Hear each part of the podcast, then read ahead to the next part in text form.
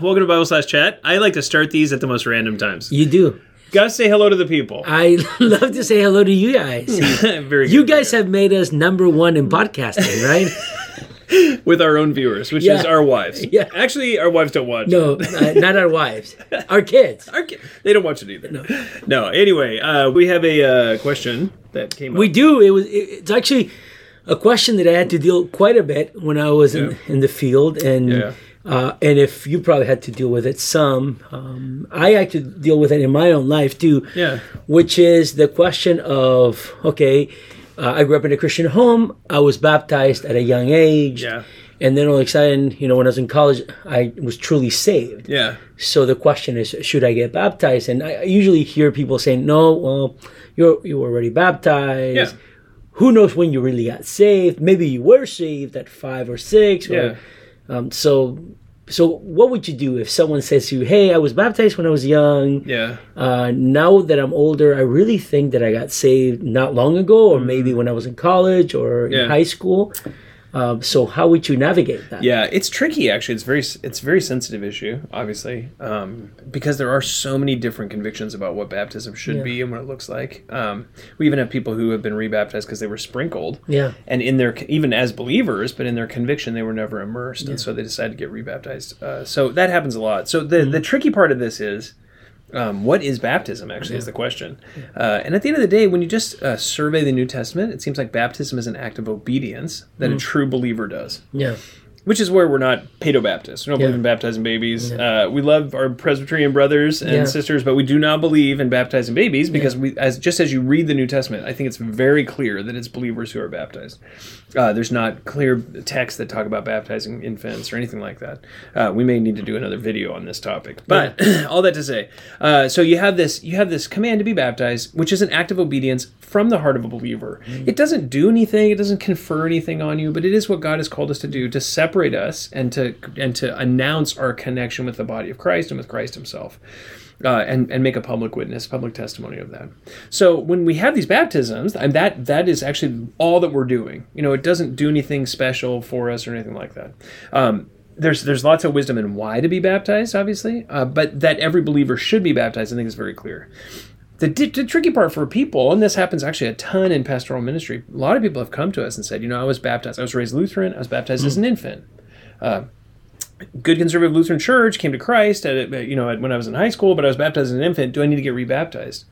Uh, or we have people who come to us and say, I like in your case, I was baptized when I was nine, you know, and the, and and so now I I didn't get saved until I was in college. I wasn't a believer. I just did it because my parents wanted me to, and you know, I thought I love, I know, I, I know God because of my parents, and so I did it. Um, but again, that's that's also very confusing for people. Uh, the answer that we would give them is that it is an act of obedience, uh, and that it is something that should be done by a believer. So we always encourage people go back in your past and ask the Lord to help you see whether you were saved when you were baptized or not. Uh, if you were a true believer when you were baptized, even if it's just like the most baby Christian reality of knowing Christ, which most of the time it is, you just know that little window of the reality of who God is. And maybe you grew and you had times of backsliding, and times of growth, and all sorts of things during the course of your Christian life. But if you think you were actually a believer at that time, then you don't need to worry about getting rebaptized. However, if you look back and you say, I, I know I wasn't a Christian. I remember when I got saved. I didn't know God. Now I know God. And I remember the day that I came to know Christ. And it was very clear, you know. If that's the case, then what, what we would encourage people to do is to get rebaptized. Uh, because it is an act of obedience for a believer. In the same way that a person who's an unbeliever taking communion, Yeah. it doesn't, it doesn't, that there, there's nothing there. They're just having a, a, a soda cracker and a little tiny cup of Yeah. grape juice. It means nothing. Where a true believer is actually doing that act by faith and is proclaiming the death of Christ on their behalf.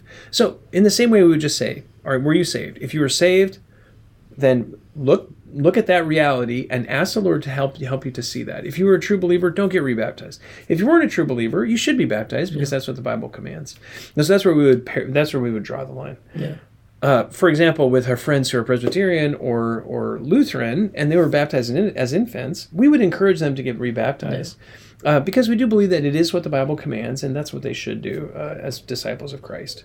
Uh, does that mean that they're going to have some special spiritual experience, or if they choose to not, because they they're more convinced of paedo baptism, that they're going to be punished or condemned? No, obviously Yeah, not. Right? no. Like there's no there's no uh, blessing or curse Yeah. tied to this stuff. It's just an act of obedience that the Bible seems to command. Yeah, and with that, I mean, which is really interesting because I, I, I- you know, you think about it, especially as you have people coming in from other um, uh, confessions of faith, if you want Totally. to put it that way. Yeah. Um, would the mode of baptism matter, even if someone was was um, was uh, saved and Yeah. then baptized as a believer, Yeah. uh, sprinkled as a believer? Would you say that the mode of baptism does that? That is it? Does it matter? Do they need to get baptized again to So- be immersed? Yeah. So mode, we would want to be very cautious on making that. Oh, is it working? Okay, good. It is. Sorry, I thought maybe it wasn't recording sound. so the mode. I think it is. I think it is. We're good. Yeah. How could it not? You're so loud. Uh, the mode of baptism, I don't think matters actually, unless your conscience is is is like convicting Yeah. you that you should be. So we believe that the Bible, I think, relatively clearly teaches immersion for all sorts of reasons. I think the Bible's very clear on that. But then you say you look see someone who says, I, I mean, I was I was sprinkled, Yeah. but I was a believer. I mean, I was an adult. I was a believer. This is when it happened. I remember coming to Christ. I've, from that time on, I've known Christ. Yeah, I've sinned, but I, I've known Christ. And then I would say, is it in your conscience that it bothers you that you were sprinkled and that you should be immersed? If they say no, it doesn't bother me, then I would say, don't worry about it. You were a believer. You know. So we would mode would be way down the list. Salvation would be the first thing. Were you a true believer or not? If you weren't a true believer, you should get baptized as a believer. If you if you were a believer, but then you're baptized a different mode, or baptized by someone who maybe turned out to be a heretic, I mean that's a common one as Yeah. well. Oh, yeah. Or baptized in a church denomination that you later left. Like Yeah. for example, people who come to come to Christ in a Pentecostal church Yeah. get baptized there, but then later realize actually I don't believe this stuff theologically. Okay, well that's fine, you know. Or people that were baptized by guys who later apostatized. Those, Yeah. oh, those are all questions that we can ask. First question, salvation. That's the most important one. All the rest of those can drop way down on the list yeah. and say, if you were a believer and you were baptized, you did the right thing before the Lord in your conscience. Yeah, that's So, great. Yeah. Anyway, Yeah, that hope that's great. helpful for you. And Yeah. uh, if you have any questions on that topic or on any topic, feel free to email us at info at faithbibleoc.org. Thanks so much.